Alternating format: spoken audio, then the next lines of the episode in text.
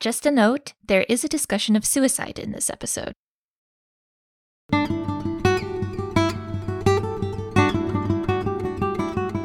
Hello, and welcome to your most obedient and humble servant. This is Women's History Podcast where we feature 18th and early 19th century women's letters that don't get as much attention as we think they should. I'm your host, Kathryn Gehred. This episode is part of our season on wit, which we are defining as an 18th or early 19th century woman either trying to be particularly funny or clever or teach a lesson. It's a little broad, but I think that this episode is a very nice fit for that theme. This week I am joined by the wonderful early American historian and fellow of the Royal Historical Society of Scotland, Dr. Julie Flavell.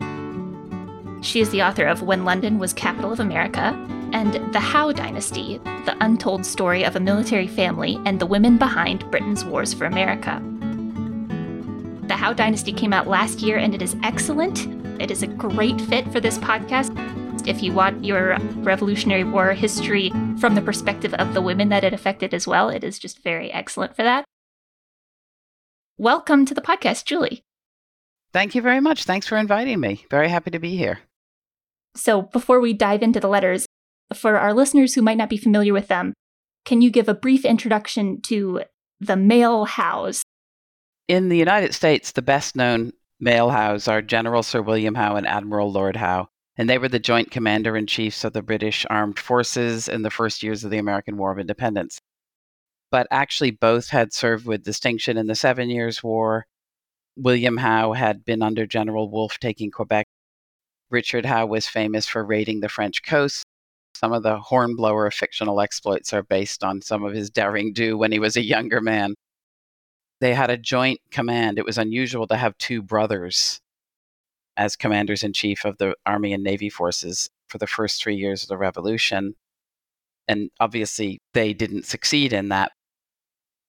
Admiral Howe remains the best known Howe brother in Britain because he's still considered a hero. He was Britain's first naval hero of what would become the Napoleonic Wars when in his 60s he was the hero of the glorious 1st of June sea battle in 1794. If you ask a British person if they've heard of the Howes, some people who are Napoleonic War enthusiasts, especially naval history enthusiasts, will know about Admiral Howe. General Howe, they seem to have totally forgotten, especially his connection with the War of Independence, which is not a very popular topic with the British public. I used to work at the Papers of George Washington, so I I really only know that Howe. yes, General Howe, yeah. And that's hilarious. That inspired the Hornblower series. I used to watch that series. Horatio Hornblower. I loved that. I think the author copied some of Richard Howe's, you know, exploits when he was a young commodore, and you know, put them into Hornblower's life. Some of his the daring things he did as a ship captain. What inspired you to write this book? Well, the Howe brothers have always been considered mysterious, mainly because they failed to end the American Rebellion. Obviously, the British public expected it to be a walkover, they expected it to be an easy win. So, when the Howe brothers came home several years later without having ended the war, conspiracy theories started up. They actually had started up during their command, too, when it was flagging. And so they've always been considered a kind of a, a, mysterious pair, and the conspiracy theories have never been entirely dismissed. You know, there are things like that they secretly sympathized with the Americans, so they were soft on them, or they prolonged the war to make money, things like that. And the fact that their private family papers were destroyed in an accidental fire in the early 19th century has just added to the sense of mystery about them. But I discovered that their oldest sister, Caroline Howe, left a huge amount of letters that have been almost untouched by military historians. They will dip in on key dates like battles and things to see if she had anything to say, but that's it. And it's frankly because she was a woman. And they reveal a great deal about the family. So I decided to write the first ever biography of the Howe family.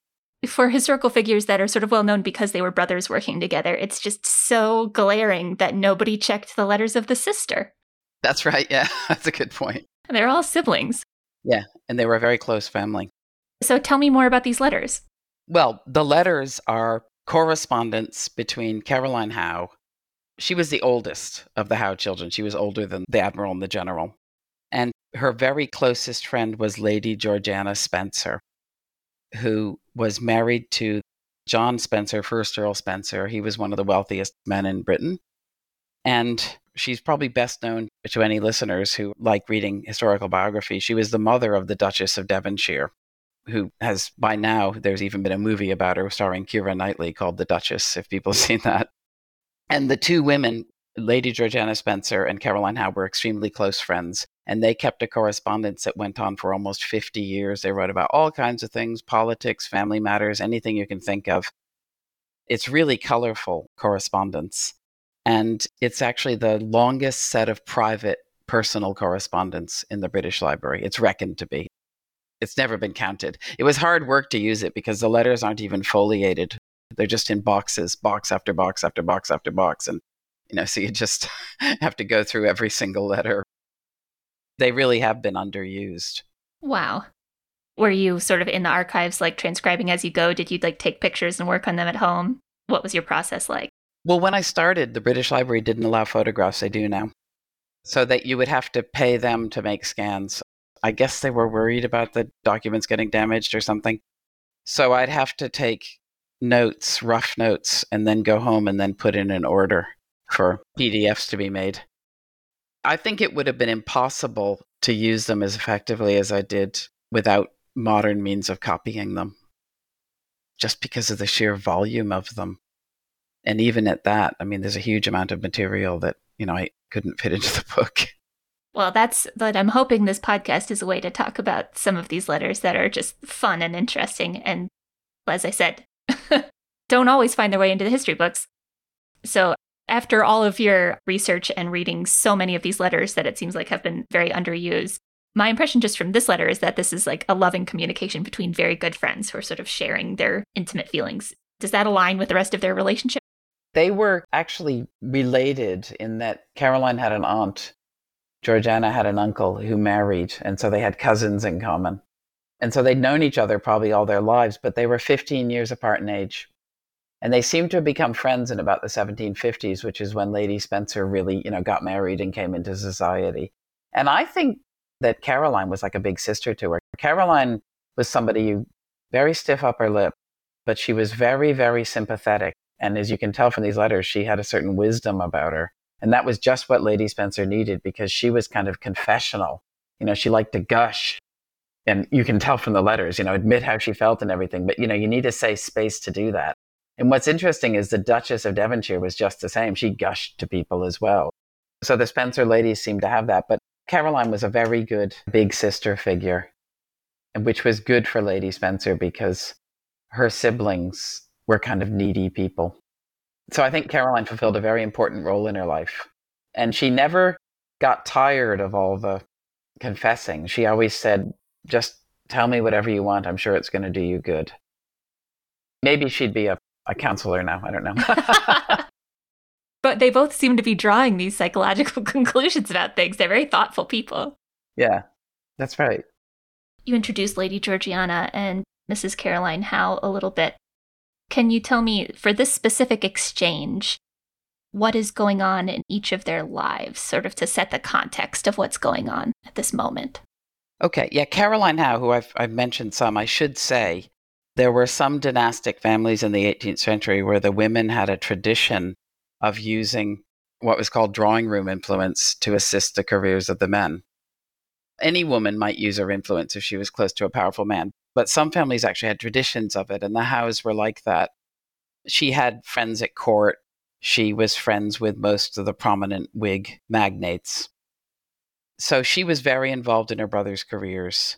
And she was also somebody who was very comfortable about entering men's spaces. Like she was the only woman who's listed as a member of the Duke of Rutland's Belvoir fox hunt in the 18th century. I know people frown on fox hunting now, but in the 18th century, it was the only genteel way for a woman to take serious exercise. Uh, but she's the only one listed. Some women did run along with the hunt sometimes, they ride along with the hunt, but she was actually a member, which was highly unusual. She was a very interesting person. And in 1779, her brothers had come home the previous year from the War of Independence, obviously having not prevailed over the American rebellion. There had been a parliamentary inquiry in early 1779 on the conduct of the war, with the Howe's Whig allies taking the view that they had an impossible task and the war couldn't be won. And of course, the government supporters saying, no, it was their ineptitude and we have to go on and we'll still win. I mean, sometimes the American Revolution is called Britain's Vietnam. So there's a certain similarity, these arguments back and forth about whether we should just go a little bit longer and, you know, maybe it'll all fall together and work. There were also newspaper attacks on the Howes, you know, massive newspaper attacks on the Howe brothers. So she'd been going through all that that year. Lady Spencer had a very different private kind of problem. Her daughter, the Duchess, was a compulsive gambler. She'd married the Duke in 1774 when she was only 17, and this meant that she could obtain almost endless credit. So she could, you know, gamble and gamble and gamble, but it kind of snowballed. She'd been married for almost four years by the time this letter was written, and the gambling had gotten to be a bigger and bigger problem and it was actually becoming a source of marital conflict with the Duke. So Lady Spencer had always actually gambled herself. Now, I have to say, listening to the letter, they referred to gambling as play. They used the word play. And she felt responsible for her daughter's problem. So at Christmas 1779, she decided to give up play and she hoped that she'd be a good example and it would help her daughter. And her plan that Christmas was to stay in the countryside they were at the Spencer seat of Althorp. So if you Google Althorp and look at it, it's a huge palace. It's Lady Diana Spencer grew up there. And she thought she'd be far away from the gambling salons of London. And that's the immediate context for her letter of Christmas Eve, 1779, to Caroline. And I have to say, it opens with a friendly complaint that was common between the two women that Caroline wasn't writing frequently enough. For listening, you should know that her nickname for Caroline was Howie, should I go ahead and read it? Go right ahead.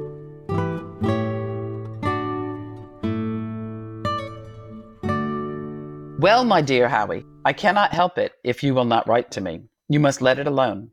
As soon as you leave off, I shall. Until then, if I can find leisure, I shall continue to write, especially now that I can do it more au coeur que ouvert than I could while I was apprehensive you might show any part of my letters. For even supposing anybody you show them to to be as partial to me as yourself, yet they might not comprehend some things that I am thoroughly convinced of, and shall make no scruple of owning to you, though I should not care to publish them to the world. The principal of them is concerning what you say of my seeming to judge it necessary to be out of the way of temptation to go on right. I should be very sorry to find that I could never be right by which she means stopping gambling, without this precaution, and yet I think the safest way is to suppose it. I should have examined my heart and conduct often to very little purpose if I had not found out by now that I am the weakest of all creatures. You must have seen it forever at play. How often do I make resolutions and break them? And shall I presume after such daily, such hourly instances of folly to aver that I can resist temptation? I know of no good purpose that could be answered by boasting, but of many that may arise from doubting my own strength. It keeps me humble, and in spite of vanity itself, makes me feel what an insignificant wretch I am. It teaches me to make allowances for others by showing me how despicable I might have been had my temptations been of the same nature with theirs. And lastly, for this is very sermon like. It inspires me with continual gratitude to that providence, which amongst innumerable other blessings has by uniting me to the man my heart dotes upon, kept me out of the worst scrapes, and even made my own inclinations my guard. You are, my dear Howie, and I make no doubt with very good reason, sure of yourself. By what I have said above, you plainly see I am not. I must therefore have assistance, and this, in my opinion, religion only can give me. If I had none, I should be like the man who hanged himself only because he grew tired of pulling off his shoes and stockings every night to put them on in the morning. I should be forever trying to mend and finding I did not. I should lose all patience, but far different is the case where there is true religion. The endeavor to mend is in itself delightful, because it is attended with a humble confidence that that endeavor alone is acceptable. How much higher then must be the enjoyment if it is attended with success? I really feel a great deal and consequently should like to say more on this subject, but I fancy you will have had enough of it. And chapel bell rings, and double the number of Christmas poor are come for bread and meat. So I must have done. God bless you. The second letter is an excerpt. Lady Spencer to Caroline Howe, and this is written six months later from Bath, the popular watering spa, which all the Jane Austen readers will know. And this is in response to something Caroline Howe said in a previous letter about a mutual friend. This is June 1780. Lady Barrymore knows nothing of me but that I am an idiot about play, and make what amends I can for that vice by being something of a lady bountiful to the poor. I believe these two qualities hang by some whimsical connection together, for since I have left off the one, I think I am grown more callous to the other, and turn a case, a charity case she means, inside out ten times over before I open my purse to it. And the final excerpt is from Caroline, and this was written a year and a half later, Christmas time 1781, to Georgiana. This is in response to a letter that has disappeared. Caroline says, Perhaps you will suppose I am in a disputative humor when you find me animadverting also upon your next paragraph. I agree in the first part. It is infinitely easier to refuse sitting down to play than it is to stop at certain periods when spirits and hopes of winning back eggs one on. But I cannot believe it is a careless indifference of money that prevents your calling in prudence or avarice to your aid. On the contrary, my opinion is that a desire to win has very often, if not always, been the cause of high play and that avarice is generally already with you at that time, aiding and abetting. Though I acknowledge when applied to you, avarice is not quite the thing, for your wish to gain is on somewhat a different principle from that of most others. What you pick up overnight, you frequently give away next morning. I am not satisfied with what I have said. On the other side, it is something like, but not quite my meaning. But I do not know how to mend it, and shall bid you farewell for this day. That's fantastic. Yeah, they're really interesting. What I found really striking about them, now, of course, they're written in the context of all sorts of other correspondence over a period of a couple of years between these women. And I think it's interesting that despite the fact that gambling was widespread in Georgian society and elite women gambled almost as much as the men, the psychology of what today we know can become an addiction was totally unexplored. Now, of course, modern psychology wouldn't be born until more than 100 years later in the 19th century. But gambling addiction and its counterpart, suicide, had become widespread in Georgian England by this time. So, for example, Anne Damer was a close friend of the young Duchess of Devonshire, and her son, John Damer, gambled away his fortune and shot himself in an inn in 1776. So the actual addictive behavior and these desperate measures people sometimes took in response to it were being seen, but there was no real understanding of the psychology behind it at all. Now, Lady Spencer was well known. She mentioned charities in her letters. She was well known for her charity giving, and she was also known for having an active religious life. People might know that in the 18th century, it was rather stylish for the aristocracy to be a negligent of religious duties. So Lady Spencer was a little bit unusual in that she was actively religious. And she mentions both of these things in her first letter. She always gave her tenants at Althorp at Christmas time charitable donations, not only the bread and meat that she mentioned. You remember at the end of the letter, she said the chapel bells ringing, and I have twice as many people waiting for bread and meat. She also gave them coats, new coats for the women at Christmas time. And she founded an organization called the Ladies Charitable Society. And this society actually had an historical importance because it was run by women, administered by women. It was the first society ever to use means testing. In the city, in London, of course, anybody who was wealthy had a lot of beggars coming to them, and, and there was no longer any way to tell who was genuine and who was perhaps a confidence trickster or a thief because they weren't living in their own little neighborhood the way they did in the country. So Lady Spencer introduced the idea of questioning these people and even having people visit their homes. to see if they were for real. So it was means tested charity. And this became a model for other charities in the future. And she's known for these things, for her religious life and her charity. So it always comes as rather a surprise when people are reading biographies, usually of the Duchess, that Lady Spencer gambled herself. That in fact, she is what we would call a problem gambler in the sense that in these letters, she's obviously trying to give it up. She thinks it's harming her daughter, but she can't give it up. She's struggling. She actually grew up in a household where her mother gambled regularly. Her mother was a lady in waiting to Queen Caroline. So that gives you an idea of how common gambling was at that time. So on Christmas Eve, in the original letter that I read, she's experimenting with staying in the countryside. The whole Spencer family was there that Christmas as usual, together with the Devonshires, the Duke and the Duchess. Now, Caroline was skeptical about this, and she'd written a few days earlier I don't think being in the countryside is going to make any difference because when I'm in the countryside, I gamble as much as I do in London. But of course, at Althorp, Lady Spencer, as the hostess, had more control. So she was determined to stop the rampant card playing and she was encouraging ice skating and all kinds of things like that in hopes that people would be doing something healthier. She opened her letter, as you might notice, chiding Caroline because Caroline had been showing her letters to other people notably to her brother William, General Howe of Bunker Hill fame.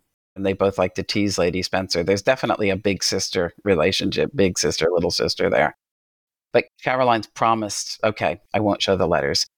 So once the confidentiality's assured, Lady Spencer opened up about her struggle and she admits that she'd tried over and over to stop. What she'd originally tried before this Christmas was okay, I'll, I'll tell myself I'll only gamble till I've lost so much and then I'll stop and then I'll walk away from the table. And anybody with an addiction will know this pattern of trying and failing repeatedly is just a fact of trying to give up. And Lady Spencer, in her letter where she talks about humility and being humbled to the dust, she's very open about the loss of self esteem it's causing her by the fact that, you know, she simply can't give this up. And what I found interesting was that she expressed these problems in religious terms you know, she said, if I had no religion, I'd be like the man who hanged himself because he got tired of pulling off his shoes and stockings every night and putting them on again in the morning. That may be a reference to a well known suicide of a member of the nobility that occurred at that time. And the person said he was sick to death of the elaborate dressing for dinner every night. I mean, I can't believe that's really why he killed himself, but that's what he left people with you know, there'd be this army of servants helping you to put this elaborate clothing on and then take it off at night. What she's evoking here, of course, is the idea of doing the same thing over and over and over till you just lose heart. Well, that line struck me because it's sort of like, I mean, obviously I'm living a very different lifestyle than they are, but, you know, the banality of life does sort of drag on. And something like gambling is something that adds a little bit of excitement to that. And she's also talking about religion. So I thought that was interesting is that she said she would be like the man who killed himself for that reason if it weren't for religion. But is that sort of her technique without, you know, things like studying human behavior and psychology and all of these things that haven't come around yet? She's turning to religion as something that can possibly help. I think that's right because the psychological reality in this is everybody knows, even if you try to quit something like smoking, you're going to fail. And one of the problems people have coaching people like that is they say you have to realize that you're going to fail before you succeed. Because often people fail once or twice and then they think, well, I can't do this and I give up. And so she's actually coming at that problem from a different angle. She's saying, I know there's a benign providence who appreciates my just trying. So she's given herself a reward for just trying. She's actually done what the self help manuals suggest. And I thought that was quite interesting that she's kind of hit upon some of the psychology of the whole problem. So far, so good. But then when we look at later excerpts, we realize she still hasn't succeeded. And the comments she made six months later, where she thinks there's a relationship somehow psychologically between her charitable giving and the guilt over the gambling, she says, I've started to notice that when I gamble less, I become more careful about the charitable giving. I start looking much more closely at these cases and thinking, do these people really deserve this? she says, so she actually accuses herself of just the charitable giving being nothing but a guilty compensation for the gambling. She's being very unfair to herself because if you read her letters, she felt very strongly about the suffering of the poor in Georgian England in a way that really is a credit to her and, and many of her peers, you know, just walked on by because people were used to the sight of beggars in the streets, starving children, and so forth. But Lady Spencer actually felt very strongly about it. But there's no doubt some truth also in what she's saying. And the fact that she's making a tie between, she says, I'm an idiot about play. She says things like, I'm wretched and things like that. I imagine that gives you a little bit more empathy of somebody who might, like, if she wasn't as fortunate to have access to this bountiful wealth, she could be in big trouble the way some of these people who are begging are. I think it sort of adds a, you know, there but for the grace of God go I type situation. Yeah. Oh, yeah. She was an interesting character. The reason I thought they belonged together, because I see it as over a period of two years, these women who are very busy with other things. And as I say, there were no self help books on Amazon for how to kick gambling. It's just the Bible. That's all you got. They were trying to discuss what it is that drives people to gamble on and on. And Caroline Howe comes closest to putting a finger on what keeps gamblers at the table after losing over and over. In a letter, again, that hasn't survived, Lady Spencer seems to have said, It must be that the reason I go on gambling is because somehow I'm indifferent to the value of money. I don't appreciate the value of money. And Caroline disagrees. She's actually sharper about motivation and she's more self aware than Lady Spencer. And she gives her opinion that it's much easier not to play at all than to try to break off after losing a certain amount. As she puts it, when spirits and hopes of winning back eggs one on. And of course, she's exactly right, because today, anybody reading a basic advice book on problem gambling, Caroline wouldn't have known any of this, but she was self aware enough to realize how it all functioned, that there was something in the brain, as she put, egging you on to keep going. And it's really interesting that although these women and the high society they mixed in gambled frequently, and it really had become a problem, there's apparently, from what they're saying, there's very little exploration on people's part of why they were doing this and what the draw was. You mentioned in your book that Caroline is a sort of a competitive person when it comes to games. And she played chess with Benjamin Franklin and she played to win. I think it's too bad that she and Franklin didn't leave a record of who won the most. And I can never decide whether that means one one or the other because they both bragged a bit about their chess playing. Come to think of it, I suppose Caroline wasn't going to leave any written records of the meetings, or not many. Oh, right, yeah. so maybe he lost. That's how I'll take it. I guess, sort of to add more to the context, you said gambling's a huge problem in sort of this class, but what role did gambling and card playing have in female social life in this tier of society. You mentioned how Caroline was part of, you know, hunting clubs. It seems like women were sort of allowed to participate in more public life through these sort of social avenues. Was gambling and card playing a way to sort of have political influence? It certainly could be. I mean, card playing was pretty much universal as a social activity. And anybody who reads Jane Austen novels will know that, you know, at a ball, there'd be a, a room set aside for card playing. It was just absolutely universal.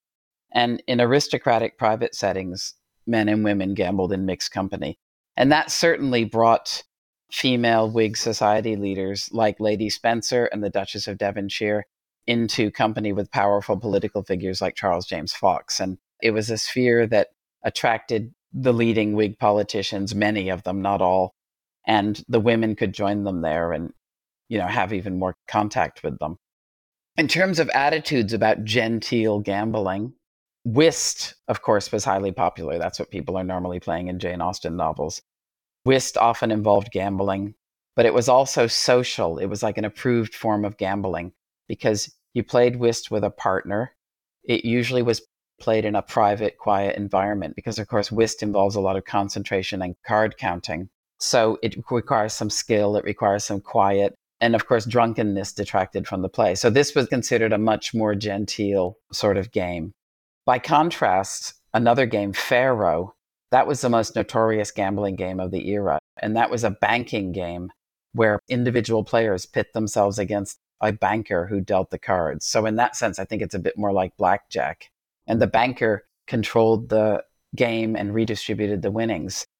Bankers could make a profit if there was a tie or an unusual outcome.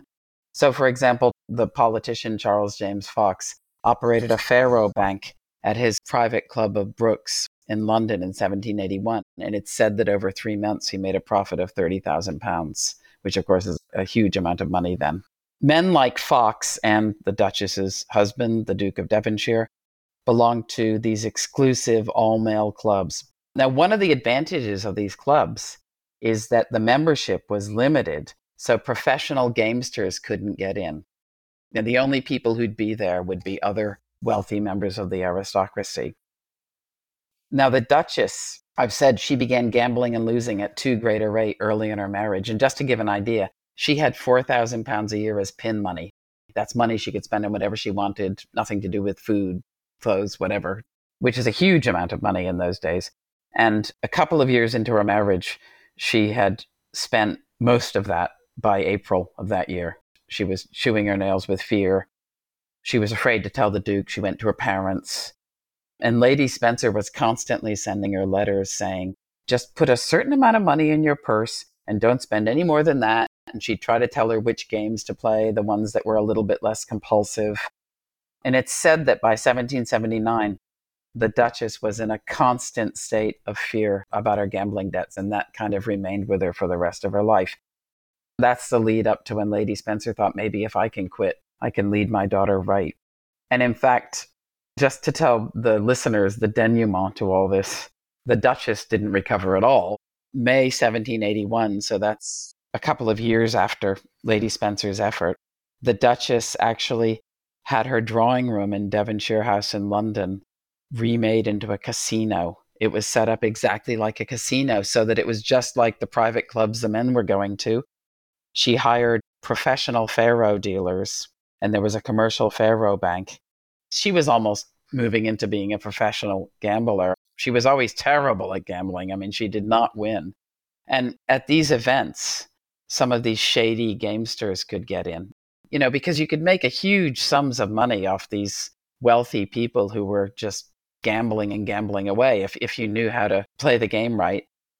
And there was one gamester in particular named Martindale, a diarist wrote this, said he talked the Duchess into an agreement that whatever they won from each other would be doubled or trebled. So, for example, if she lost 500 pounds, it would be a 1,000 or 1,500. And this man recorded that she ended up losing 1,500 pounds and she was crying uncontrollably. This is clearly somebody with a big personal problem. And sadly, Lady Spencer was seen at this very same event gambling and throwing her rings on the table because she'd run out of money. But she was never quite in the grip of it the way her daughter was. I mean, she was able to stop. I don't fully understand the psychology of that, but it's a crucial difference the Duchess just went right off the rails. I mean, she was borrowing money from servants, bankers, hiding amounts of debt from her husband, and so on and so forth for most of her married life. Was there any like moral judgment? Was there any sort of like exclusion from society, or was everybody just sort of egging them on and everybody was sort of all in this game together? Because it seems like it could turn on a dime of like, well, now you're gambling too much and now this is a moral failing. Or is this just something that they were of a level of society where that didn't really matter? there was a huge amount of public criticism of it. And there were, of course, there were aristocrats who didn't gamble, who sharply disapproved of it. Some of the Duchess's closest friends who accompanied her in all sorts of, you know, not very clever escapades didn't gamble as it happens. They were able to control themselves. The public, there were pamphlets and all sorts of writings about aristocratic gambling and how corrupt it was. Obviously, incredible waste of money when there are all these poor around. But it was also seen as kind of strikingly unchristian and self centered. And there was actually an equation between faro gambling, that kind of gambling, and suicide, because both of them were seen as having nothing to do with anything but the person involved. So people were seen as being completely antisocial, just totally subsumed in betting at the faro table and or killing themselves because the two things were kind of connected morally at the time. The last letter seems to be Lady Spencer trying to figure out why she gambles as much. We're diagnosing people 200 years after the fact, but do you have any theories as to why she enjoyed gambling so much? In a way, I am always reluctant to use psychoanalysis. I think it's a bit dodgy to do that, but you can see in both Lady Spencer and the Duchess these issues with what we would call impulse control, because both women were obsessive about their eating. Lady Spencer ate what would be considered at the time a very eccentric diet lots of vegetables, root vegetables, eggs, milk.